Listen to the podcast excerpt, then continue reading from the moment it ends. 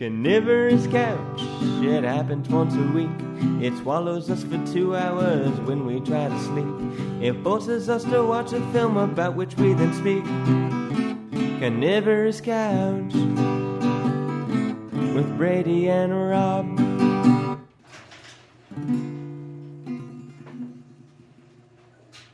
Hi, everybody. Hi, everybody. Hi, everybody. And welcome to another episode of Carnivorous Couch, the spoiler free podcast where this week we are doing Casino from 1995, starring Robert De Niro and Joe Pesci, as well as Sharon Stone. Yeah, Sharon Stone. All right, we got with us Brady, as always, Hello. and Grendo Calrissian. Yellow. And uh, Brady's going to fire us off here right now with a little uh, plot synopsis. And stop rattling those goddamn papers so much. Well, I thought it would be like a shtick, you know, like a like a Saturday Night Live. No, okay. I think it was funny the first time, but now. Now it's just getting irritating. Right. um, okay, so the synopsis of Casino is essentially in the 1970s, the mafia uh, operating out of the Midwest, out of Kansas City, starts to get its first toehold into Las Vegas, where obviously there's a lot of money to be made. And so it recruits this character played by Robert De Niro named Sam, nicknamed Ace Rothstein. And he's not a member of the mafia in any way, he's not a criminal element.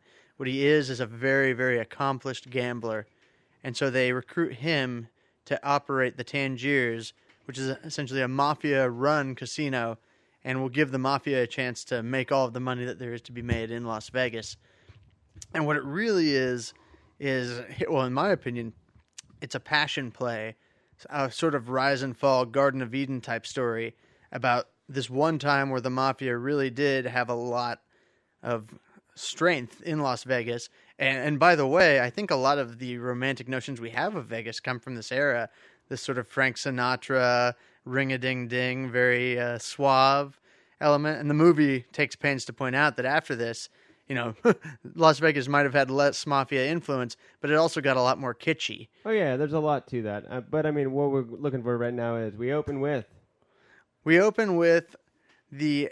We cut to 1983, 10 years after the main events of the movie. Or rather, it's a story that takes 10 years to play out, a tragedy that takes 10 years to play out. And the first thing we see is that this casino owner, played by Robert De Niro, gets into his car and the car explodes. And the only thing we're told in those initial moments is he's talking about his marriage and he says that, you know, anything good in, in order to last, in order to be worthwhile, has to have trust. So one of the defining things we learn about this character, first and foremost, is that it's not worth it to him. He can have all the power and money in the world. It's not worth it to him unless he can have it no strings attached with absolute emotional human honesty. And then we see him get blown up. And so the rest of the movie is the playing out of first the rise of this Tangiers casino and then its eventual fall, its eventual takedown by government agents, uh, the eventual you know criminal charges against the mafia and against everyone who was a key player in this. And it all happens because everyone makes prideful decisions that endanger the operation and eventually it topples under its own weight, which is a very I'd say that's a, a storyline that's very uh, comfortable to Scorsese. Yeah, well, you've got the beginning, you've got the end, but in the middle, he also gets married to a hooker who kind of perks his interest inside the thing, and uh, it's very clear that him and, and when I say him, I'm talking about Sam, Yeah, Sam Rothstein, Yeah, Robert Sam De Niro. Ace Rothstein, right? Yes, played by Robert De Niro. Uh, he's very tight with his friend Nicky, who's played by Joe Pesci, right? and uh, so they're good friends. They've known each other for uh, well between 25 and 35 years going on. Kind of like me and Brady. Yeah. Yeah, Okay, Which of us is the murderous bastard? I think you. Brady, for sure. Thank you. Oh, you're All right, go welcome. on, Rob. So, So anyway, uh, it's very clear to us throughout the plot of the movie as it unfolds that they're very close. Um, he gets married to the hooker chick, who's played by Sharon Stone. well, she's not a hooker. I think she's more of a like a hustler. She's Well, he says once a hooker, always a hooker at, towards the end. She was a hustler, though. Yes. I mean, at the end, like, I mean, hooker's a way to. She say picks up something not Johns nice and then about a person, gambles with them. yeah. I, I think she's the type of character to occasionally go the hooker route, but you know, she might also just spend a night with them. But at the end of the day, it's all about fleecing people out of their money. All right, so who she is is kind of up for debate. We'll we'll get to that in a little bit of a little bit of. Uh, a little think bit escort. Later, yeah. Escort's Yes, a good- There you go, escort. She Yeah, she has Johns and blah blah blah really blah. agree with that word though. Myself. Well, anyway, we'll get to that. So anyway, he he marries her because he's intrigued by her because of the way she carries herself. Uh, he's a very good friend with Nick. Nick is kind of a violent sort of mobster type. He's a Jewy sort of awesome at uh, gambling, blah blah blah, uh, kind of guy. And so he's able to run the business very well, and the mobsters like that a lot. Um, and um, basically, everything goes tits up because of the woman. Uh, I guess is kind of the, the way. The Really, I mean, now that I hadn't seen this okay, in not a while, but- necessarily. That's an interpretation. But anyway, uh, the marriage deteriorates. His life deteriorates. His stranglehold on his business deteriorates, and eventually, everybody gets killed, except for him. Uh, a classic mobster movie. The the way they yeah, a lot of people get killed. Or Sharon Stone kills herself. All right, so we got the plot synopsis out of the way. I think that's fairly. Uh, are we missing something, Grandy? I think it's really important to say that this movie is based on real life events. Yeah, no, that is important to say. Yeah, this is a true Say story. that again, Grandy. This movie is based on real life events. Damn startin', d- d- darn tootin'. Damn straight it is. Exactly. I don't Yeah. know how much of it is true. but You never really know with those sort of things. I But, think what is Based on true is that the mafia once had a lot of sway in Las Vegas, and that they, you know, because of government crackdowns, truly did lose that grip. I mean, pe- people are right when they s- think of this as a corollary to Goodfellas, because both are about beginning with idealistic times in a certain kind of organized crime world and following a sort of de-evolution, a kind of a fall. And really that's the most important word with this movie to me is the fall. And I'm talking about, you know, the Bible, Genesis, Paradise Lost essentially. All right. I think that's a great way to end the plot synopsis and move on to our next segment, which is called Hey, hey, hey, how do we like it? So, Grandy, how did you like it? Four and a half stars. So, you liked it less than you liked The Long Goodbye last week? Whoa, how many stars did Five. I, out of no? That was a five out of ten. There Five was out of no 10. stars involved with that rating. I thought it was five stars out Yeah, of it's a 10 different stars. system. Okay, it's four and a half stars out of how many stars? uh, five. I mean, Oh, okay. So you really like this actu- movie? Yeah, I thought All it right. was So very there- excellent. Okay, so to quantify it compared to last week, you gave it nine out of ten, which is doubling the four. Uh, it's it's the B I gave last week compared to the A half a plus this week. that's ninety percent is A minus. I didn't say ninety, sir. I said four Four and a half point five out of five, which is the same thing as nine out of ten, bitch. Different rating system, sir. I see. So basically, the lower half of the rating system just doesn't count, regardless of the rating system.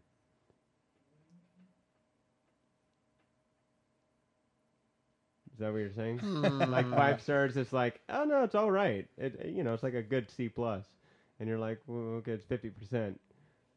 I Uh, don't know. more You- like it sounds like you're convoluting it. And I think your rating system is convoluted. I don't think I'm convoluting. it. ah, well, uh, rating is a very relative thing. Uh, so it'd be half a plus, Quite right, you are. or a half a plus this time around. Yeah, maybe maybe the educational system is just a bad way to compare it because ma- you know maybe they were messed up with all that. Like fifty percent, that's a good fifty percent. You don't get credit for any of that. It's all I'm an just F really to them. confused because last week Randy went like five. I'm like, oh, okay, out of what? And he was like ten. I was like, oh. And this week he's like four point five. I'm like, okay, out of ten. And he's like, no, no, no, that's out of five. Yeah, I mentioned stars this week. Last time I had a number rating system. But I mentioned stars last week you Yes. definitely did. in relation.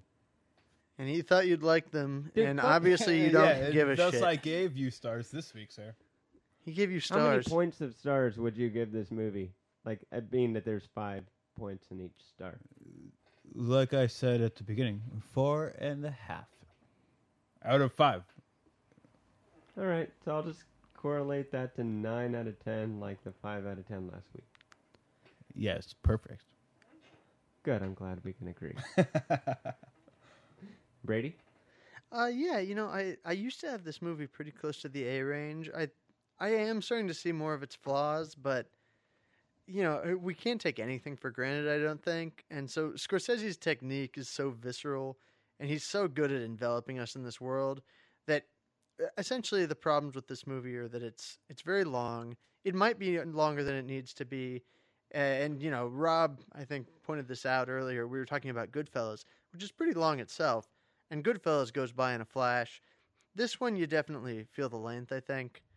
So, you know, I, I do see flaws in it, and there's a lot of voiceover, uh, and it's it's not quite as snappy a voiceover as Goodfellas either. Goodfellas voiceover is often very humorous, really adds something.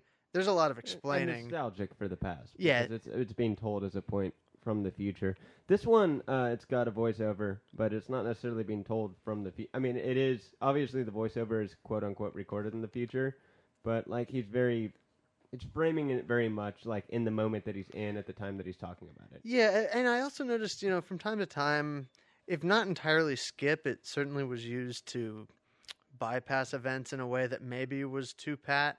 You know, I think we didn't get nearly enough uh, visually and cinemat- cinematically So, what's your Uh, grade?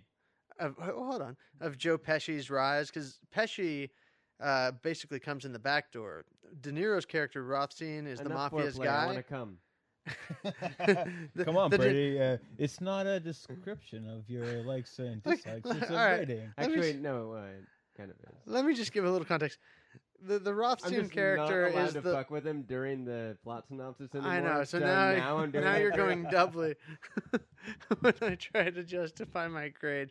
Uh, you know, so okay, quick thing. The De Niro character Rothstein is the mafia's guy, even though he's not mafia, and so he's the guy who runs the casino for them. The Pesci character essentially comes in the back door. When he first comes to Vegas, he's their muscle, but he causes a lot of trouble for them because he just completely steamrolls over everyone. But as the movie goes on, through his enterprising, brutal criminality, Pesci eventually comes to power. And I thought there wasn't enough show in that. There was a lot of telling us that, you know, Nicky, this character Nicky, eventually came to take over the mafia. So for that reason, you know, I, I think I might lower it down to a, a B plus A minus. Oh, be, Oh. Well, I thought it was an A minus when you first graded it.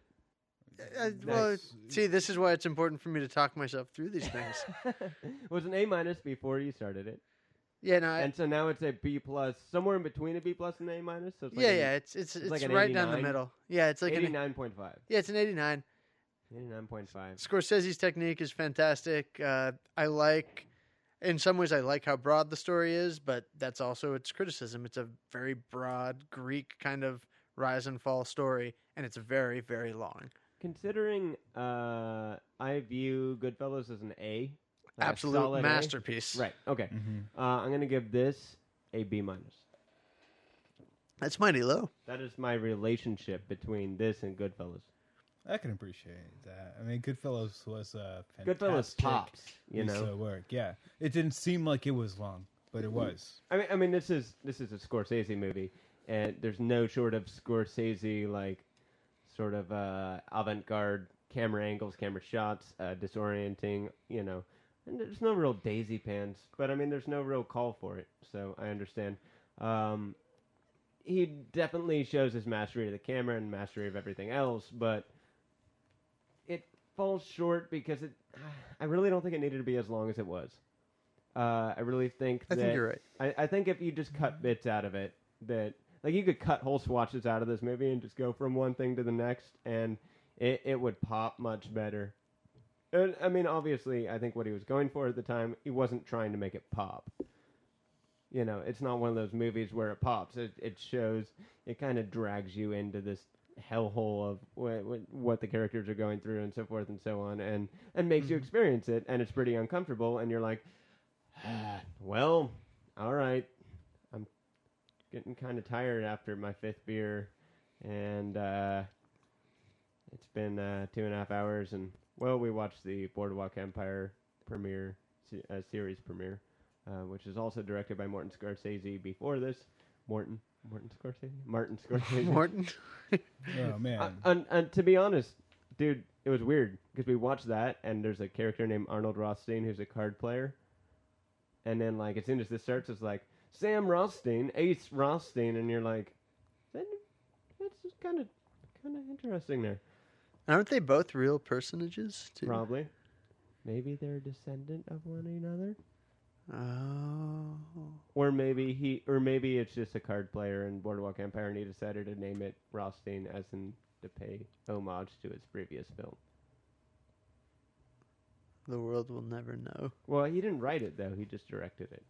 Yeah, I mean, I think a lot of Boardwalk Empire But is maybe based they in fact. named it Rothstein because they liked Casino. I don't know. Well, if Casino's based on a real story, then let's just say Rothstein's not a real name of a real gangster. Quotation marks. Uh, that they just took the name from for. Yeah, I can see where that's going. All right, so now we know how we liked it. Uh, let's take a little break. Uh, maybe we do a little thing where we give a list about uh, how Brady and I, and if Grandy wants to weigh in, feels about uh, Tarantino movies and where he ranks them. Sounds good. Yeah, we'll do that, and we'll be right back after that. Okay.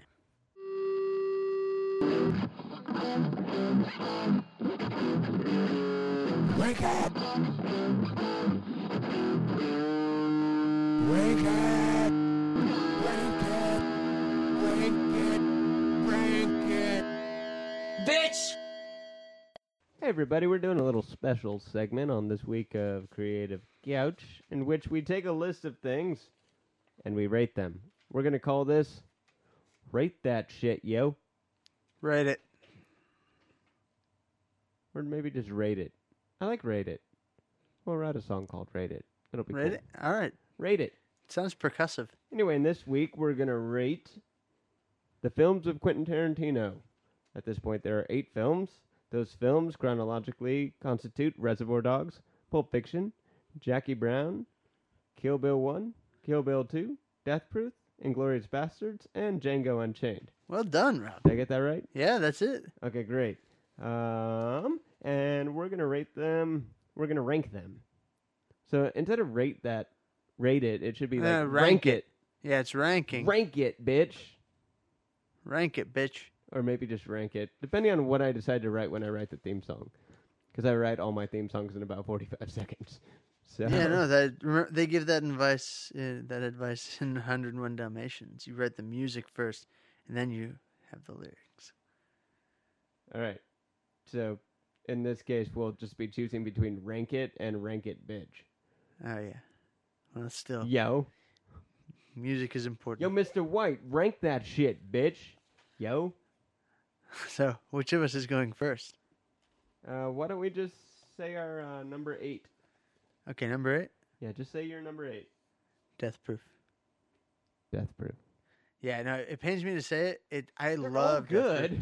and, and Death Proof is one of the most exciting action movies I've ever seen, and and it's blessedly short, as most action movies are not. So it, it was actually hard for me to put it that low, but I had to give credit to a certain a certain movie that'll appear soon that I need to give another chance, and that many people swear by. all right. You're not gonna like this. I did. I I did my ranking really know, quick, by the way. But anyway, Brady, go ahead. All right, number seven, Jackie Brown. Kill Bill one. Oh, that's fair. That, well, that's. I mean, I I don't agree, but it's not. That's not nearly as. I thought you were going to say something else. Oh no, I didn't. What did you think I was gonna say? we'll get to it. Okay. Number six, Number six, Django Unchained. Reservoir Dogs. Oh wow! You know, I thought you were going to put Reservoir Dogs higher. I actually put it higher than I expected. Reservoir Dogs used to be my last place, but it's it ages well with me. I think I've just seen it so many goddamn times. I, but that could be a good thing. You I must mean, like it. The first time I ever saw it was uh, when I was watching uh, Mudslides. Mudslides. Oh, oh, we were drinking Mudslides the first time I watched you were- uh, Reservoir Dogs. Okay. So you're drinking sugary cocktails and Yep. Watching ear torture. All right, uh, number five, Number five, Reservoir Dogs. Jackie Brown. Jackie Brown. Jackie Brown. Jackie. Jack. Jackie. Jackie. Jackie Brown. Jackie Brown. Jackie Brown. Jackie. Jackie Brown. Oh wow! So a, a certain recent Qu- Tarantino is going to appear high for you. I, I I'm happy actually. Apparently, it's going to appear high, appear high for you too. No, no. It, if it's the one I'm thinking, it was my number six. Hmm. All right, number four, Number four, Kill Bill Volume One. Django Unchained. Yeah, that was the one. Yeah, that's what you thought I was going to say was number seven, or Well, yeah, I had it at number six, and I yeah, I was a picture. I was uh, imagining it would appear lower, just because it's new. And but no, no, Django Unchained's fantastic. right? Yeah, no, I think it's amazing. I think it's, I think it's him finally breaking out of his shell of homage. I mean, yes, it's totally a western, and yes, it's totally a black exploitation, but I think the marrying of those two things is pretty unique. Yeah, and it's just a fantastic script. Yeah, and you And Okay. three movies in one. You get you get three like you get three fucking movies. By the way, this is a spoiler for a podcast. Anyway, Brady, go on. Oh yeah, just quickly since we've both now mentioned Django Unchained, one thing that totally bugged me because I'm really happy that Christoph Waltz won supporting actor for that role of uh, Dr. Schultz, King Schultz, Dr. King Schultz. A lot of people who are critics were like, "What? That's like the same as him in Inglourious Basterds. He's just got a German accent and he's so No. smooth." It's like he's deeply moral in this. He's the opposite in that. Unless you just count him having a European accent, they're not the same character at all. I agree. Yeah. All right. Anywho, Uh, done shaming all you people who said that thing that Brady didn't like that you said. yeah. Probably none of you who listen to us. People in my dreams. So we just did four. Now we're on three. Uh, yeah, we're on three. All right, Brady, number three. Ooh, this was a tough one, but number three, Kill Bill Volume Two. Pulp Fiction. Ah, there it is. Poor Brady. It's his favorite movie, so he has to put it as number one. All right. I think I know how we're we're gonna know how this flips. okay, here we go. No, number. Like I think if you take our top four though, like we both like Yeah, yeah. you split the moves the films in half. Apparently we both think the top four are the top four and the bottom four are the bottom four. yeah, yeah, it seems to be. Yeah. Uh, number two, Inglourious Basterds. Yeah, yeah that's what I thought. All right. Uh, my number two is Kill Bill Volume Two. Okay. Well, th- number one, and full disclosure, at this point, my number one movie of all time. I am deeply, deeply in love with this movie. Number one, Pulp Fiction. And my number one is Inglourious Basterds. That's a great choice. Uh, okay, not too much. It wasn't like I was like number eight, fucking a movie you love, buddy. I, I might have. I should have. I was picturing it from the very beginning up to the. What did it get? Number four, Uh, uh, Pulp Fiction got number three. three. Oh, that's okay. That's commendable. Yeah, I mean, yeah. I, Kill Bill Volume Two was my favorite until Inglourious Basterds rolled around. I just had so much fun watching that movie. That's great. Like the first time I saw it, it's me and Maddie, and I was like, I don't know if my girlfriend's gonna like this. And then I was like, oh well, fuck it. I like it so much that I don't care whether or not she's enjoying herself. And then afterwards, she was like, that was super fun. I loved that. And I was like, I love you, sweetie. Yeah, no, no. I could get into that movie all night long. Uh, All right, so this is our segment of rank it, bitch. rank it. Yo. All right, Bio. we'll do one of these sometime soon if you like it. And tweet us at CarnyCouch, C A R N Y Couch on Twitter. Go to our website. Go ahead and leave a comment on this uh, post. You can easily sign up for an account and do that. And also maybe leave us a comment on Facebook. And also comment on iTunes. Five stars. Five stars, please, please, please, please, please. Okay. Uh, talk to you soon. And enjoy the rest of the show. Hey, we're back once again. You're listening to Carnivorous Couch. It's a spoiler full podcast this week about Brady Casino. and Grandy. Casino. That's right. Very good there, sir. Um, all right. Well, let's talk about the opening of this film. He doesn't get blowed up. He doesn't get blown up, and Yeah. then we see fire, fire everywhere, fire. And what do we hear? Oh. Yeah, we hear like a church hymn. and then what does the fire turn into? It turns into like casino lights. The So lights it's- of Vegas. yeah, so obviously it's going like uh, it, there's kind of this thing where it's like, okay, so he's um, all this fire is going on. He's dying. Maybe we think at the time, possibly uh, going we- to hell. And then also, hell is full of sin, and fire is what you get for sinning. And then after that, there's also lights, casino lights, blah blah blah. Gambling, gambling is a sin, and we get the juxtaposition with the Christian or Catholic sort of hymns. Yeah, I, I mean that's interesting, but I will say, uh, for purposes of this movie, I'm going to ignore the fact that gambling is traditionally considered a sin in a lot of Christian faiths, because I think what it is is we come to him in 1983 and we see the car blow up and the flames erupt, and that explosion takes us back 10 years into the past, at the beginning, the height of this era when the mafia came into Vegas, and I think what it is is it's it's a tradition back, uh, not a tradition, transition from hell back into heaven. Because what what this movie really is to me is a classic The Fall story. Adam and Eve, The Fall. It's about beginning with paradise, having everything we could possibly need, and just you know mankind's tendency when it gets a perfect thing, it's never too perfect that you can't completely screw it up by the end. And even though Rothstein lives and thus doesn't go to hell, I think in a sense everyone loses their castle. What do you think, Randy? What do you remember about the opening? Like what's on the screen? Well, it started with him being blown up, like Brady was saying, and then there was the church music, and then the lights. So very similar to Las Vegas. Uh, and yeah, like uh, I didn't see a real connection between the like the progression that was mentioned, uh, going from one to the other to the other, that really made any sense to me. It seemed like just uh, intro. Well, here's something though. Uh, One of the first lines, I think maybe the first line after the explosion we get from Rothstein, is literally, "I was given paradise on earth." I mean, there. In fact, if there's other than the length, if there's another thing that I think makes this really look less accomplished in comparison to Goodfellas, is I think it, it's pretty overt in its spiritual symbolism. There's a lot of talk about this idea of an Eden lost. Pesci says, you know, we really had a great thing out there and we fucked it up. De Niro literally refers it, to it as a paradise. Well, yeah. Then there's also every time we see a child, they're in Catholic school. Yeah, we see a cross behind Pesci's son when he's playing uh, ball. And the talk that they're having is actually about hubris in a way because the coach is telling him, you know, don't focus so much on home runs. Singles and doubles are fine. And I think that's a reference to what's going on with the Pesci and De Niro characters is they don't they have everything they need. I'm gonna make they can BS be point as careful well. about it.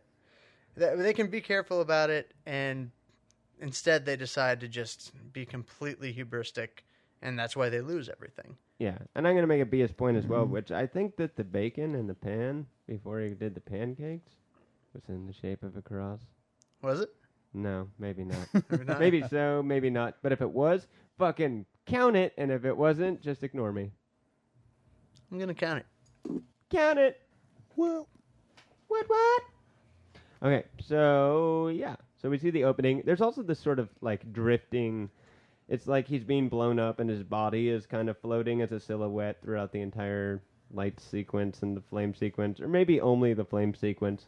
And so that's Yeah, kind just of the that's kind of a he's drowning in the sin and the hellfire of what he's wrought, sort of thing. Uh, even before we've even you know seen the whole thing. Um, so this movie has a lot of fucking monologue over camera shots, which uh, of course Scorsese does the camera shots great with the steady cam. Like I'm gonna drift into the scene and go to this guy. Oh yeah, and then wonderful this guy, cinematography. And this guy. I, I mean, it's always wonderful. I mean, it's always great. Um, in this movie, though, I don't feel like it. I, I felt like it was just like Scorsese's like I am masterful with cinematography. This is how I do a shot, and it wasn't really tied to what was going on in the film because I I didn't feel the film. I, I mean, I didn't feel like I guess the diegesis, what was going on at the time in the particular scene or whatever, whatever emotions were supposed to be coming forth, and you know maybe a lot of that was Sharon Stone acting. Uh, okay, acting Sharon Stone. Anybody opinions? It's considered to be.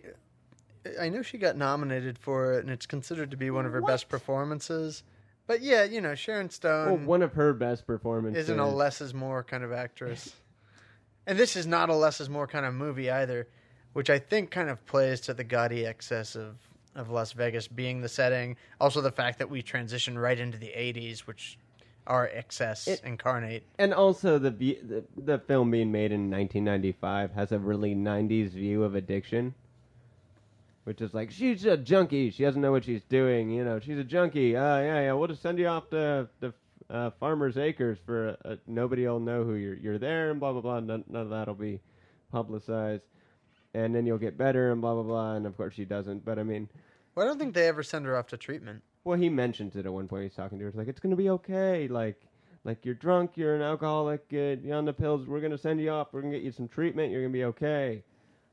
He does that sort of thing, and I mean, like, in in the '90s, that's kind of how people looked at addicts. They were like, they're addicts. They can't, you know, they're they're bad people, Right. Right? And like, kind of the sin sort of thing. That that's her sin throughout the movie.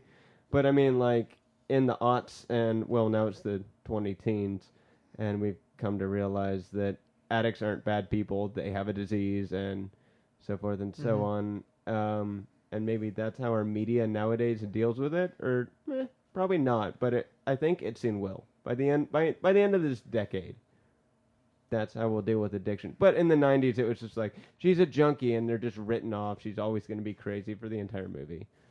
Right. Right. So, I mean, she has to do this over the top, sort of like, I'm a junkie, I'm drunk, I'm just being a crazy person, but I'm also uh, totally, like, stifled by the patriarchy and totally, like, controlled. Like, I'm owned. Yeah, Like, that, the whole, like, the true. marriage itself. Okay, so when they get married, um, this was something I pointed out when you were watching it. I'm like, oh, look at that camera shot. They have her, she's on the phone with her man that like kind of picked her up when she was 14 and they had this thing and he's an older man and like she's always been owned by somebody sort of thing I don't think he owns her. What, what's interesting about that is it's uh, but 14 it's a contract. Well, yeah, I mean, yeah, we're meant to see him as a bit skeezy. I think. yeah he's the skeezy guy who was with her when she was 14 he obviously wasn't 14 at the time He didn't seem that old though. What's to say they weren't high school sweethearts or something? Yeah, he might have been in his I, I twenties. think it was pretty clear he was around the same age as Sam Well, he's Rothstein, James and they were- Woods. It's yeah, James Woods. yeah no definitely Is that inherently? Uh, It's, I, well, I guess He's skeezy because he's James Woods. It All means right. he's- Have you he's- seen the skeezy news stories that have to do with James Woods? no, He's- but uh, I'll take your word for it. he's it. skeezy and not that that much older than Sharon Stone. yeah, but I, I don't I don't think we were meant to believe that they were like high school sweethearts of the same age. You know? No, yeah, no, I, I don't think it was a uh, an orthodox relationship. I think it was. He's like, Oh. I saw you the first time when you were 14 with those legs and blah blah blah, and you're just like, if I look at a 14 year old and I'm looking at her legs, I'm a perv, unless I'm 13. Yeah, and he's a pimp. They go so far as to say that he's he's a Right. pimp from Beverly Hills. Yeah, and she'd been an escort, and uh, you know, even the Sam Rothstein character makes makes uh, mention to the fact that she was a, at, at least at one point in time a hooker. So, all that stuff, all that stuff is there. I think it's fairly clear. So anyway, um, but he gets married to her. She says, "I'm not in love with you." He goes, "Well, let's get married anyway. We can build that. We can grow that. I just want you to be with me." And uh, like the whole thing is, is that you know he's got all this money and power because he's in Las Vegas and he owns her. Like she's she's totally personified throughout this film as a victim of the patriarchy. She's just totally owned by him. Like he, this whole relationship towards her is, I want to control you. I want, like, I get to, you know, and, and then when it gets really bad, when she gets really drug addicted, he goes, oh, we'll we'll fix you. We'll send like she's like a thing that he wants to own, Right. And then he's got to fix it, and then if he can't fix it, he needs to know where it is all the time and what it's doing all the time. Like, totally just like owns her. She has almost absolutely no agency throughout the entire film. She has no control over what she does and what she's doing. Well, yeah, that's okay. So, if there's anything that I think is really interesting to this film, because you know, granted, I really like the way Scorsese goes about presenting this tragic rise and fall. Uh, the Eden stuff, some of it is very interesting to me, and I think it's never less than very well acted. But if there's one thing that I think is really interesting, it's the kind of contradiction in the Rothstein character, because the decision he makes with regards to marrying her, like we have a lot of movies where there's evidence that the viewer can see that these people shouldn't be together. But Sharon Stone, the character Ginger, is completely straight up with him from the very start. She says, "I I can't love you. I'm not in love with you. Like this is a mistake." And the character of Rothstein up to that point has been presented to us as a very cool, very collected gambler. He doesn't take big risks. The Pesci character, I think, in voiceover says it. Like he's not the kind of guy to bust out. He'll just go small all night. He's a calm, collected guy. And yet all of a sudden, when he actually has evidence that he has a losing bet, he puts it all down on it. Yeah, and even says right before he's like, and then I thought it was a good time to go and complicate my life. Right. Yeah. And then the other thing is, is when he marries her, she's on the phone with her old sweetheart, blah blah blah.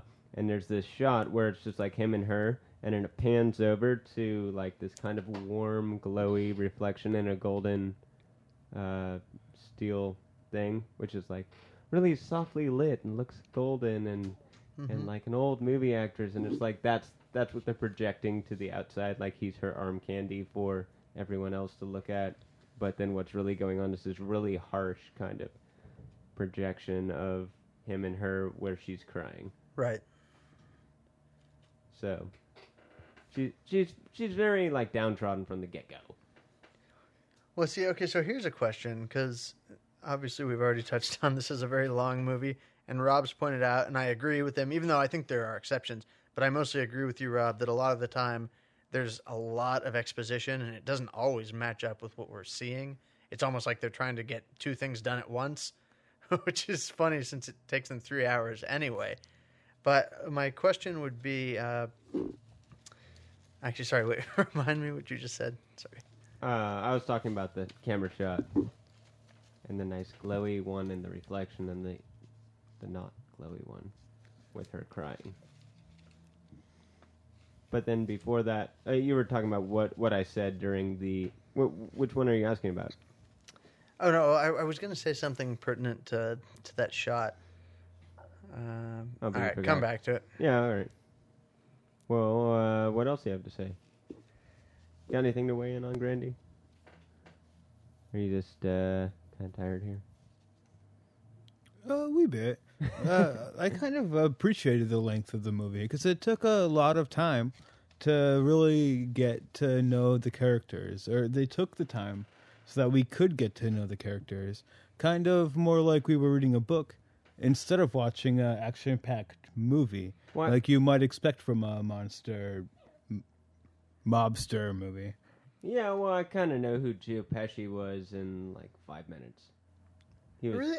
Joe Pesci. And Yeah, but the a the violent guy. story he, he stabs evolving. the guy in the neck in the first scene that he's in. not as much the character knowledge about them because I mean that can be pretty evident pretty pretty He quickly. stabs the guy in the neck But, with a pen, uh, and then there's the voiceover that's like, if you come at him with a, a fist, he'll come back at you with a knife. If you come at him with a knife, he'll come at you with a gun. If you come at him with a gun, you better hope you kill him because he's not going to relent after that. Yeah, a basic synopsis uh, of the characters, but to really watch them interact with each other and take its sweet time to do all of that is kind of slow. To be But- honest, I didn't see Joe Pesci's character really grow beyond that. You know, I'm going to step up and, I, and I'll say, uh, I actually like the performance by Pesci a lot. Um, I like his Midwestern accent. Uh, well, it's different from one. Uh, if we're comparing it to Tommy DeVito, his character in Goodfellas, one we can say he's at least Tommy DeVito from the Midwest. But you know, as much as I find them, I see the similarities, and there are a lot of them. I think there are some important differences between the character. I think that the character of Pesci in Casino is Rat a tat tat, say hello to my big fat bat. I am. What movie is that from? Uh, that's from a Saturday Night Live sketch where Jim Carrey's playing Jimmy Stewart and Joe somebody's playing Joe Pesci. Ah, well, you know, I I'd say that he at least he plays a character equally as brutal, but maybe less impetuous than the one he plays in Goodfellas.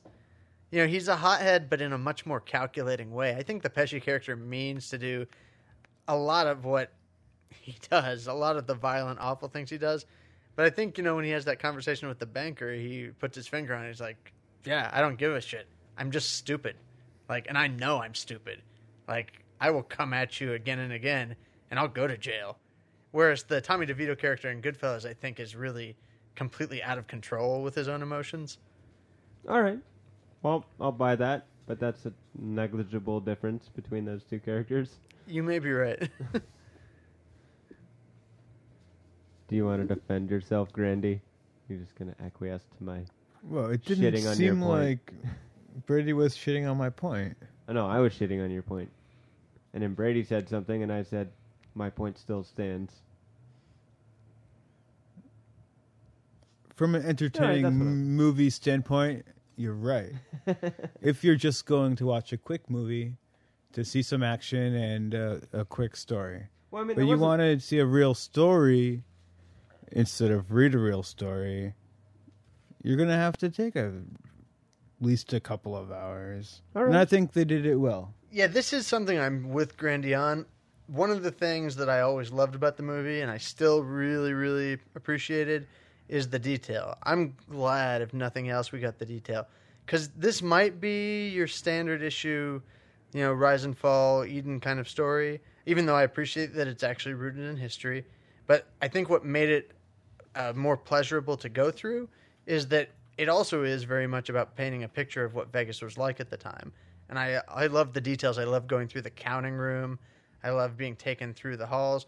And yeah, this is all stuff Scorsese did in Goodfellas with the Copacabana, and he's known for these tracking shots. No, no, I loved all those things too. Yeah, I mean, if anything really sells this movie for me, it is that love of like wanting to know, oh, what all, all, the these things places. that are notable happen in the first, like maybe twenty minutes of the movie. Really, I think we get detail saturation throughout. I, the, I, the one I said to I feel like is, there's a large gap of fifty minutes where it's just like, all right, yes, you're expositing the plot. I feel like you could do this a little faster. Well, they've got to get into the whole love story aspect of it too, How- which, if anything, was a little much for the whole thing. But but wasn't really at all because that was kind of the point of it. Yeah, yeah. I mean, it, it's like an anti-love story. It's the story in the end is everyone for various reasons loses. It's about sin, and it, the sin of our main character, I think, is pride.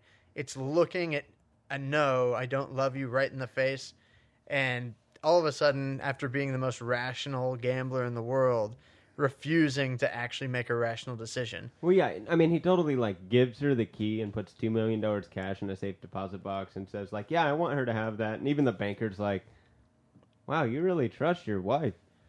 That seemed rational in my mind, though. I thought that I was mean- insane. Yeah, Are you but- kidding me?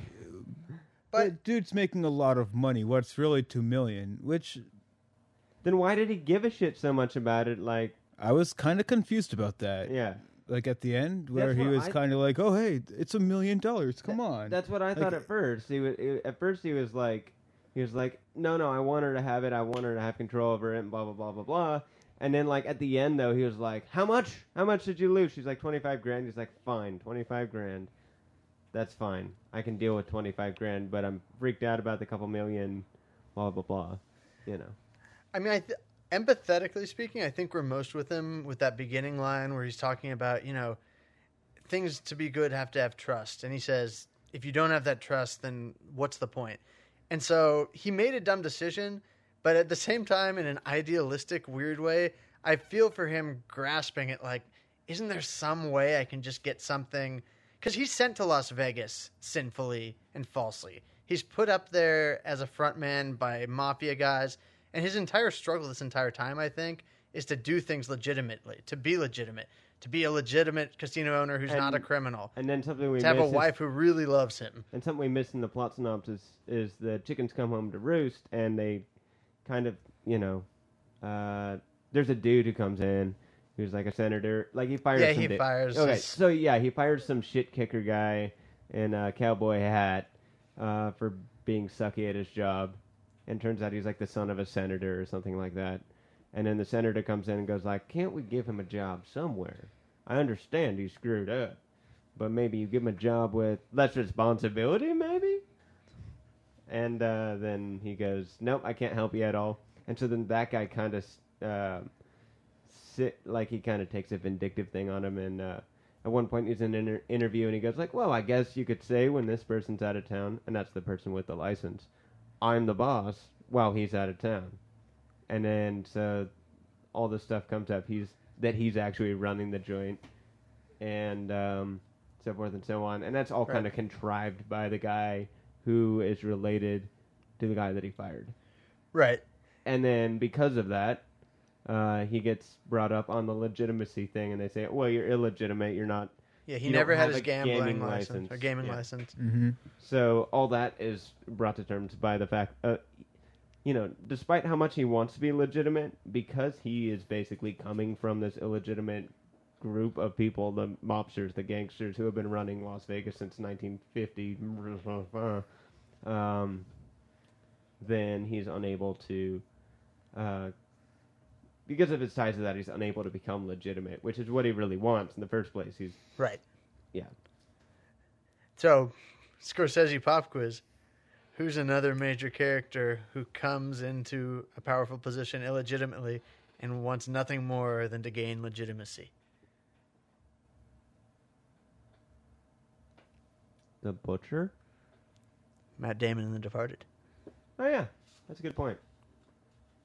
But wait a minute. Is it Matt Damon or is it Leo DiCaprio who, who wants to gain legitimacy? DiCaprio is legitimate from the start and is told by uh, by the police force that because of his background, the only thing he can do is pretend to be illegitimate, legitimately. Okay, well, I was just interpreting that as you're illegitimate because of your background, and you're trying to do the undercover gig to become legitimate. I you know the Damon character is like Rothstein because he is powerful the entire time, but the the foundation his entire house is built on is a complete lie. It's all mafia owned.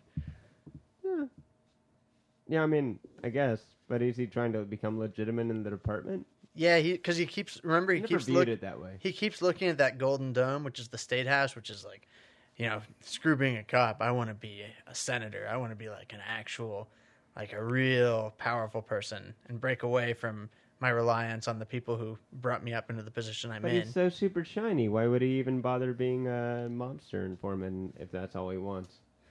I don't think he is a mobster informant. Matt Damon and Nicholson's the inf- the FBI informant. We find out at the end. Nix- Yeah, yeah, Nicholson's working Matt Dam- with Matt Damon. Matt Damon. Okay, He we're getting raised we're him getting or deep something. into the plot. Of Yeah, well, wait, isn't this another podcast that we're talking about all yeah, of a yeah. We sudden? should probably do that one some other time.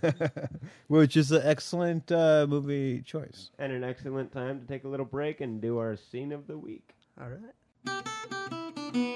We're so sorry we couldn't get the actors to do the scene from this screenplay, but we've got two understudies, and to be honest, they're probably more famous anyway. So try to guess the actors, try to guess the movies.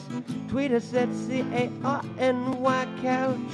This game called Understudy is happening, happening, happening right now. Torque wrench, please. Yo, I wish I could meet my real dad, man. You will. Yo, Mr. White. Yeah, I guess so, but my mom says when I'm like 45, I get sent back through time to 1984, and but right now he hasn't even been born yet. Um, messes with your head, yo. Where's the other boat? Bitch. Here you go. I'm handing it to you. Thanks. Uh, you know, mom and him were only one together for one night, but uh, I guess she still loves him and shit. I mean, I guess I see her crying sometimes. She denies it totally, of course. Like she's got something in her fucking eye or whatever. Why do you cry? You mean people? I don't know. You just cry, you know, when it when it hurts. Pain causes it. N- no, no, bitch. It's different. It's like when there's something wrong with you, but you hurt anyway. You You get it? No.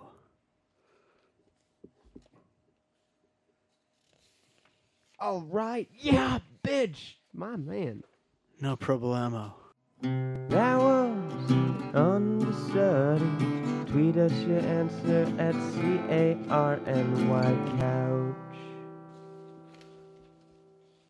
Once again, still stands. First person to get guess the right actor four times Mhm. wins the bet, and if they lose the bet, they got to go buy a pair of high heels and walk around in them for an hour while the other person takes pictures, and they can't say that they lost a bet. Correct. All right. Hey, hey, hey, hey, hey, everybody, we're back. This is Carnivorous Couch. You can tweet us at Carney Couch. You can also find us on Facebook at Carnivorous Couch. Um, and you can find us at our website at carnivorouscouch.com. Anyway, we were talking about Casino, and we were running out of things to say about it. So I was wondering, hey, Grandy, do you have anything else to say about this movie?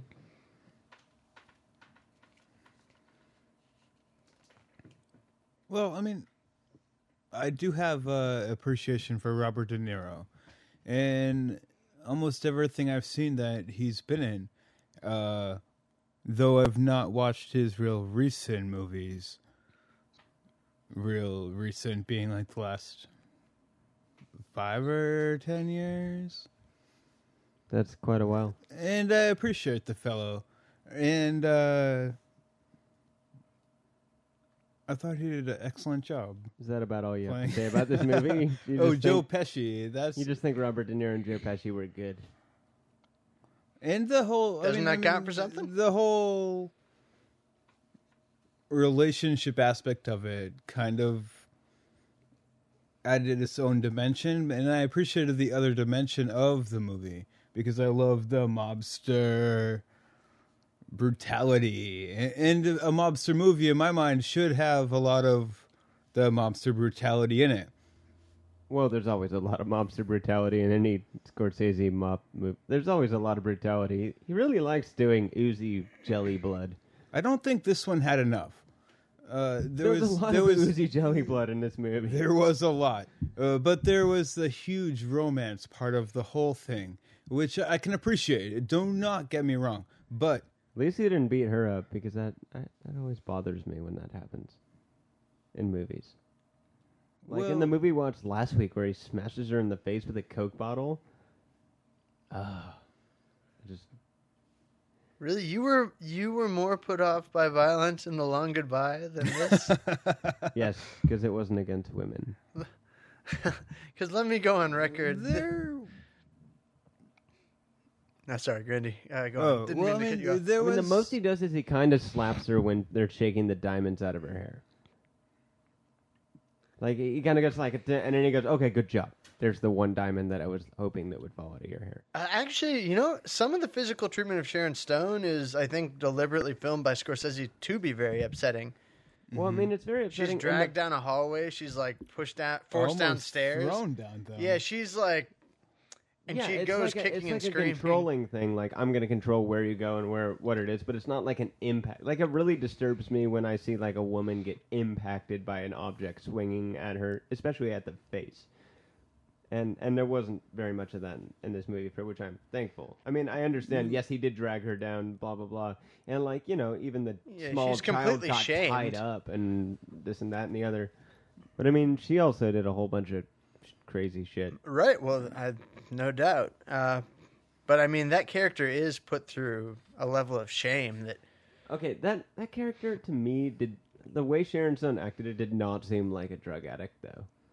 I, well, she was just a Mm. pill popper. She was just kind of a, a boozy, rich. But it didn't even seem like an alcoholic, like in the way she was behaving.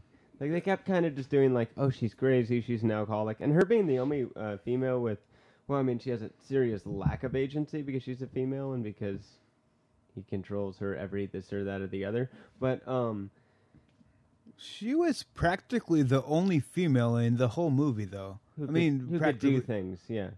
yeah. Everyone, any other real female There was that character wasn't really that big of a character. Right. I mean, Yeah, yeah. Nicky had a wife, but But Pretty minimal. Who was his wife? Yeah, I don't and even then remember. Nero's character Sam had a wife. or not a wife, but a girlfriend prior to, right? Oh, who did? Sam. Sam had a girlfriend prior to Ginger. Yeah, because when they first show his apartment, like he comes over with uh, uh, Nicky comes over with his wife and meets him, and he's got like some Oh, yeah, tall that's- blonde chick. He, no, that's when they meet Ginger. That's Ginger. No, no, it's before he before he before he marries Ginger, and long before they have this scene with him marrying Ginger. Are you thinking of the character that Nicky has filleted him in the car, the tall blonde? No, Because I, I think the scene you're talking about, if it's Nicky and his wife meeting Sam and someone, that's uh, that's them meeting like Ginger the first for the time first time. Sam's spread before Sam has noticed Nicky. Like there's the scene where Sam notices Nicky in the thing, and she's throwing all the chips out because the dude won't give it, her his cut. That's Ginger. Yeah, that's Ginger. Right. Before that scene, there's a scene where Nicky goes over to De Niro's place, and he's got some nondescript blonde who doesn't say a word. There. She's taller than Ginger. We'll have to watch it's that not back Sharon Stone. because I thought I thought that was the you know the Nicky and his wife meeting Sam and Ginger as a couple for the first time. All right, maybe I missed that, but I don't think so. Because I, think it was prior to the scene. Regardless, she's the only real female character in the whole movie. Aside from the other person I'm talking about, Brady says is the same. Who had a quick screenshot, which she was there, but not a real character. I mean, Exactly. That's what I'm saying. If Brady can't remember it, it was not I don't even think. I don't even think she exists. Either way, yeah. Exactly. Brady can't remember the scene I'm talking about. Fuck him. It- maybe it happened, but it was inconsequential. I Enough. think Shyamalan like if we go Fuck back him. and watch that movie, every woman we see is actually Ginger. Just kidding. Except for the dealer, who's a brunette and was grinning at Joe Pesci when he wanted to Shouldn't see. do that. Yeah, he's like, Don't what, bare your teeth what the, at him. What the fuck you grinning about? You fucking fucking. Uh, yeah, yeah, yeah. I'll go go grin. I'll stick a cock in your grin. Yeah. Didn't he say something like that? It, it sounds like something he would say, but I don't remember the particular part where he did it, which doesn't mean he didn't do it. Because it does very much seem like something he would say. Well, so are we are we wrapping up right now? Is that what's happening? Uh, I did want to say that when she was being crazy, she wasn't being like a drug addict. She was just being like my mom when my mom was going crazy, which is weird because my mom's not an alcoholic or a drug addict or addicted to anything. But my mom would go crazy and like try and run people over with cars or throw things. It was a lot like that. I don't know. How much do you know about pill poppers?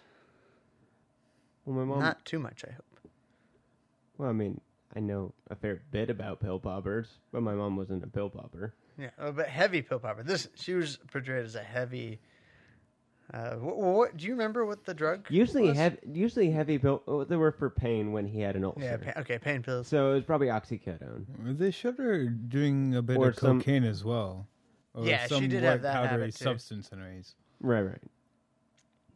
And De Niro mentioned she drinks a lot, Yes. and that she's only sober between 11 a.m. and 2 p.m. Yeah, I mean, mostly it was that she was an alcoholic. If she was as serious of a pill popper through the, throughout the entire time as we were led to believe, she would probably be dead. I mean, her main drug of choice was obviously alcohol. Pill poppers don't live if liked for ten years as a pill popper. Okay. They they die because it's really easy to mm. overdose. And plus there weren't as many pill poppers back in the seventies, eighties as there are today. Yeah, they were stuck on coke and LSD. And weed. And booze. Well, but that doesn't even count, man. Coke, LSD, weed, booze, uh, Coke. yeah, they loved that shit in, in their day. I think they still do nowadays. All right, so I, I think I've said everything I want to say. Does anybody else want to say anything about this movie, or are we like moving right along, moving right along? Well, what Well- movie are you thinking of doing next time, here, wait, you I- guys? Well, We're one trying to sec. figure out how to part two that segment yet. You know, I you know I do want to because I'm controlling like Ace Rothstein. I Alright, do Brady, want to say something. on What do this. you want to say about this movie? Uh, well, I think one of the most valuable things, first off, just as a caveat Uh, about watching movies, especially ones you've seen before, is it is good to revise your original opinions on things. and I'm glad to have done that with Casino. Fuck that. I'm right in the first place every time, and I never change my mind, and I never acquiesce to anything, and that is the American way. And if, God forbid, a politician has a stance on one thing in 1958, but then around 1963 says, wait a minute, that's a good point. Somebody's made some good points and I've changed my mind. That's a fucking flip flopper, and fuck that dude because he educated himself and changed his mind based on the information he received. So anyway, uh, I'm glad Thank that you, Rob. I'm glad that you're a flip flopper, you fucking socialist, uh, obviously from Kenya, and therefore a terrorist because your name is like Larson, which is a lot like Larsinya, Or which is like a Russian name that means Hello, terrorist. Sanemus. Anywho, uh, so so I I'm willing to admit that this movie uh, isn't quite the masterpiece I had it painted as when I saw it in college, but at the same time I'm looking over my notes, and what I'm struck by isn't so much even the content of the notes, but I've got a lot of notes here, and what that says to me is we're still dealing. It's a long movie. There was a Hold on. lot of great lines, though. Hold on, hold on. Yeah, it, it is a long movie. You're right, and it could have been shorter and more concise. But the fact is, And that's why you have a lot of notes. It was a long movie. Anyway, go on. but that's not why. Because you know what? In this day and age, they make It is why, but go on. in this day and age they make CGI schlo- schlockfest that run well past the two hour mark. This what I have on This my was not notpad that. here is But go on. just let me finish. I am letting you finish. Go on. Uh, what this evidences to me, and what I still go back to on this movie, even if it is overlong, is we can't take Scorsese for granted. We can't take for granted, I think, some really remarkable acting on display here. I think Grandy's right. I think De Niro's great. I think Pesci's great. Eh, hold on, Rob. Hold on. Uh, God. He's just whispering sweet nothings to his mic, and I don't know what to do. I don't. I didn't say anything. um, you know, so there's an abundance of really nice acting. There's also a lot of rich ideas here, and I think maybe if it comes up short, it's because it's so much length poured into what is a basic story template. This whole rise and fall thing, but Scorsese makes the entire thing so realistic, and the cinematography, the acting, everything poured into it is so rich that I think this is still a movie I'll enjoy going back to over the years, even if it is maybe a flawed Scorsese. I So, think so. I just want to say because we've we've been maybe beating up on it a little bit, eating the mic. and I don't want anyone listening to get the idea that we're beating up on it because it's a bad movie. I think it's a very good movie. I think this is the Who- first movie that we've watched that might need like kind of a second watching to actually possibly properly digest it. I mean, like we watched this three-hour movie, and then we walked right in here and started a podcast. Oh And I- yeah, I mean, and I think there's so much in this movie that it just is incoherent because of the fact that we have not properly digested what we just watched. well, I've I've seen this thing ten times. I mean, I I know what I digested, but I think it's Okay, I haven't, so I don't lot really have- more coherent than you give it uh, credit for, Rob. And I think it is very coherent. Your It's grade just of a B minus, I believe, is not. not a bad grade. warranted. If I made a film that I gave a B minus, I would be stoked with myself. oh, me too. But I'm not Martin Scorsese. But I mean, that's just setting. yeah, that's you're setting, watching, not creating. That's setting the stuff. bar as Goodfellas as an A. Like mm. this compared to an and A Raging movie Bull is a and B Taxi minus. Driver. That's all I'm saying. Yeah, but you know, at the same time, I give things that aren't Scorsese's Goodfellas an A. Okay, name another really, really good A movie. well, like The for- Matrix, the first Matrix, I thought was B Okay. plus. awesome. For for example, I know Rob will disagree with me on this, but but I do this to illustrate the variance in the kind of things that can be A's. I give a masterpiece like Raging Bull, like a towering work of art, an A. I also gave Knocked Up an A just for being a very well written Right. work of comedy. So compared to Knocked Up, I think a grade of B minus is pretty good. what kind of comparison is that, man? An apples and oranges comparison. So, like, the worst comparison you could possibly make is that what you're saying? Yes. I can accept that. can we convince you to drag it up to a B just on ideological richness? Not without watching it a second time and doing another podcast on Wait, it. Rob, No, I'm just kidding. I don't want to. I don't want you to change your grade. Like I. I think I think we should just put little check boxes or files. So like a year from now, and we're like, we're gonna rewatch one movie we've watched in the past Oh, year, that's a good idea. Just one.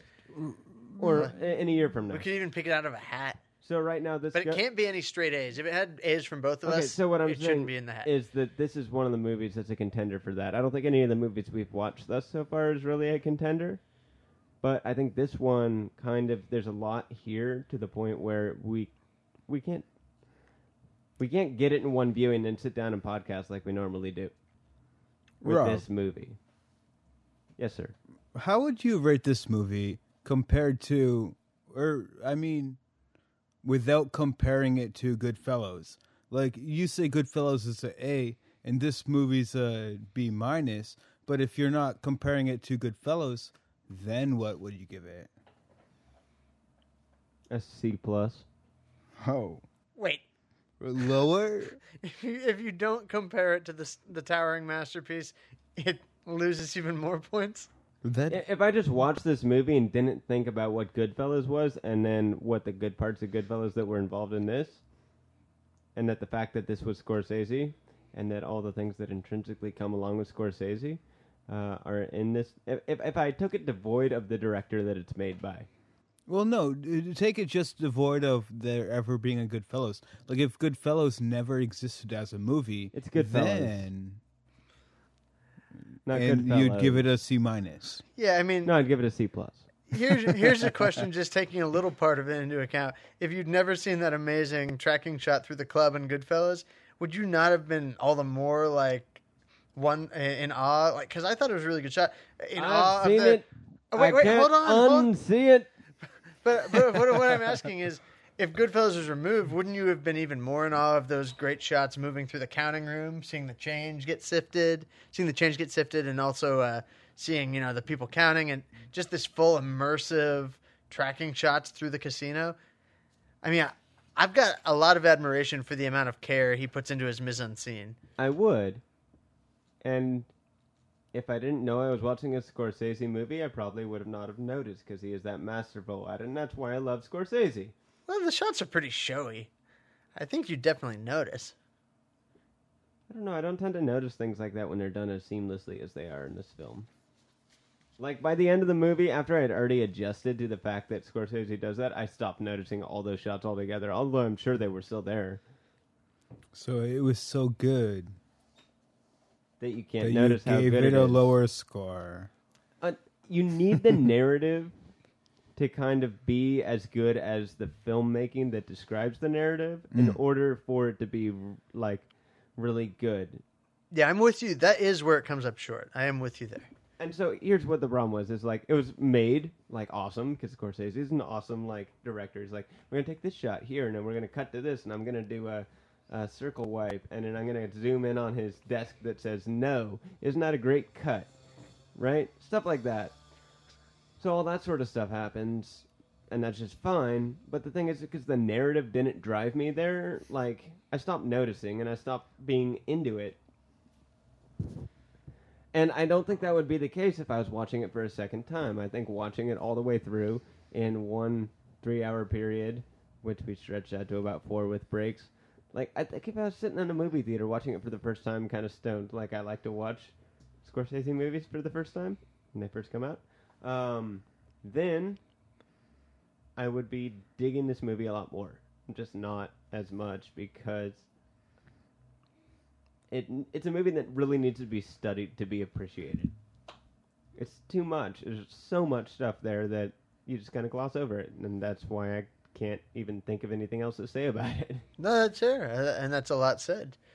Uh, all right. I kind of feel the opposite about uh, movies. Like the length and the slowness of a movie is a lot easier to grasp and get uh, more points of it than a movie of equal value that's a lot shorter because there's so much more going on in a shorter amount of period that it's harder to catch everything that's going on as opposed to when it's going a little slower and taking three hours to play. Yes. Though three hours is a very long for a movie to have to sit down and watch. That's more of a project than just sitting down to watch a movie. You know, I understand the extended time for someone's uh, life story, like Braveheart. Braveheart was what two forty five? Did we figure out something like that earlier? Another very long movie, but I mean, like that's his life story. Is like he's in this little place, and then he's got this wife, and then she gets murdered, and then he goes and he and then he meets this new chick who's kind of an aristocrat, and and then he like slaughters some people, and then he decides to kill everybody, and he gets drawn in court, and blah blah blah. But I mean, that's a lot. Like, that's a period of 25 years. This is a period of 10 years, but not much really happened in that 10 years. I got married, or blah, blah, blah, and everything was good, and then Nicky was kind of being a dick, and then after that, Nicky starts sleeping with my wife, and then after that, uh, um, That's your everybody got killed except for uh, me, and then my wife was a junkie somewhere else and died. That's about the extent of this film, compared to Braveheart, which is a lot more. Wait, so then who are the heroes of this film? I mean, at the end, like other than uh, You're a hero just for Sam? surviving. Yeah, but it- they sure tried to kill that guy. So he's the hero just by happenstance, I, I, or I think the Joe Pesci character tried to kill him. well, somebody did. Yeah, I But- mean, asking who the Because heroes otherwise, they would are. have just done it again. like I, I'm sorry to keep bringing it back to the to this analogy, but for me, asking who the heroes are is, is asking who the heroes are in Adam and Eve. It's a story of everyone fucking up, everyone making mistakes, and lots of little mistakes compounding upon each other, so that everyone loses most Yeah, I of mean, what they want. Adam- the yeah. most you Adam get took his is rib out, out alive. and made women, I think you're right, sir. which was a huge fuck up because, goddamn. Well, Women Adam did so many not make w- women. Actually, no. The truth is, actually, I, I've heard this most recently, is that studies show that uh, prior to the fact of us being mammals and having uh, sexual reproduction, we had asexual reproduction, and that the male species is actually a mutation that made sexual reproduction happen. no, God created Adam and then took his rib out, like the ribs that you guys are holding, And we're all being from dudes. space, and black people and can out never of that join rib, the seven he worlds. created the lady, and that's how life was created on Earth. Amen. So it's actually the opposite. Is that everything was female and there was asexual reproduction, but then man was a mutation and then had sex with a female and it created sexual reproduction. Amen. Either that or we're all from space, and then the darkies never get to join the uh, the super afterworld thing. Mhm. And uh, anybody knows I'm quoting my very limited understanding of Mormonism. Uh, I didn't even catch a thing you said related to Mormonism, and I would know if anybody would. Uh, I blacked out at Darkies. I heard something in, Darkies, in uh, Mormonism this that is like all- black people couldn't go to heaven, or well, they couldn't go to Mur. But maybe that's just propaganda You- about how those well- nice fuckers who are always nice to everybody else are horrible, and that's why we c- Except committed it's genocide against them. Mormon. There- Mormons don't have heaven; they have like Mervins. what? the darkies have no Uh, Mervins. what are you guys even? I've never even heard this from like, uh, A sane person. or someone who thinks We're they know about people. said Mormonism. Uh, but Was about Mervin to Mormon chain? yeah, explain what you were trying to say, Brady. I blacked out at Darkies. Doesn't matter. They're out of business now. Andy blacked out at darkies. oh There's- man. There are a lot of Hey, internet, there. please be kind to me if you bother to listen to what I have said. Anyway, uh, anybody else got anything to say about this film? I think it deserves a second cool. watching. Maybe it should go in the hat that we draw from in a year from now. Yeah, not next week. I think next No, week no, would in be a a, year. terrible time to watch. Next Casino year. again. All right, one year from now, Possibly we will. a year and then some months, which would make it two n- numbered Yeah. years, but like less than two years. Doesn't that mean that you should have a hat right now that you're putting the name of this movie into? So next I year can't wear a hat you can. Uh, and headphones at the same time, so no. you don't wear the hat you put names into, sir. I can always listen back. Oh, you and technology. So anyway, um, Oh, here. wh- What are we watching next week? yeah. What are we watching next week? Uh, well, Grandy picked What this did- week. What did you want to watch? What did I want to watch? Yeah. Oh, what? Me- Like last week, you wanted to watch something that we were just laughing over the entire thing as you were trying. Oh to yeah, yeah. Fine. I'll I'll toss that again. The leopard. The leopard. The leopard. I think that the movie that should be watched by you guys is uh, Who Killed Roger Rabbit? Or Who Framed Roger Rabbit? I mean. Brain Roger Rabbit. That's my Right, favorite yeah. movie. Huh? And thus, it should be. Uh, Appealing to Rob. A sly move. Actually, I love that movie too. oh, maybe I'm appealing to both of you. I think we can get to that one eventually, but not next week. Uh, I don't think we can. Al- I also don't think we can get to Brady's choice next week. I think we need to come up with something altogether can't? new. This is new. Why do you hate the leopard? I've never I even don't, heard of Leopard. but the I do hate jaguars and pumas. oh, the leopard would murder It's you a lot different. faster than those guys. I think that we should watch Damn Yankees. It's a movie about baseball. No, I don't actually think that. There's a it's just what- movie called The Damn Yankees. no, just Damn Yankees. Mm, Those damn Yankees, why can't we beat them? You're blind, um, you're blind, um, you must be out of your mind, um. You're right. You guys should watch Les Miserables next week. Les Miserables? Yeah. M- or Miserable? Or Miserable? Is yeah, there- is Les Miserables. That's the one you guys Wait, should so watch. is, is Miserable porn, French fucks. Is there a porn movie called Les Miserables? I'll bet there is. I sure hope you're not. Yeah, because we almost the- accidentally downloaded porn instead of downloading Casino this week to watch it. Oh, that's right. We download most of our movies. What? Pirate Bay? Shout out. Hey, that's illegal, Rob. I have no part of your shenanigans. All right, so what else could we watch next week? Because at this point, I'm leaning towards the leopard. Fix it, Grandy. Oh, Fix the it. leopard. Come up with something else. the leopard, baby. Uh, I've given you a few that I think would be awesome. Though Band apart? I know there should I be, swear, uh, she's the prettiest girl at the not dance. old enough. She's, she's a Wait, wonder. uh, no, uh, uh, no. See, this one one would not be good for your podcast. All right, everybody, we're going to watch The Leopard next week. We hope you enjoyed this Yes. podcast of Carnivorous Cat. Carnivorous couch, it happens once a week. It swallows us for two hours when we try to sleep. It forces us to watch a film about which we then speak. Carnivorous couch with Brady and Rob.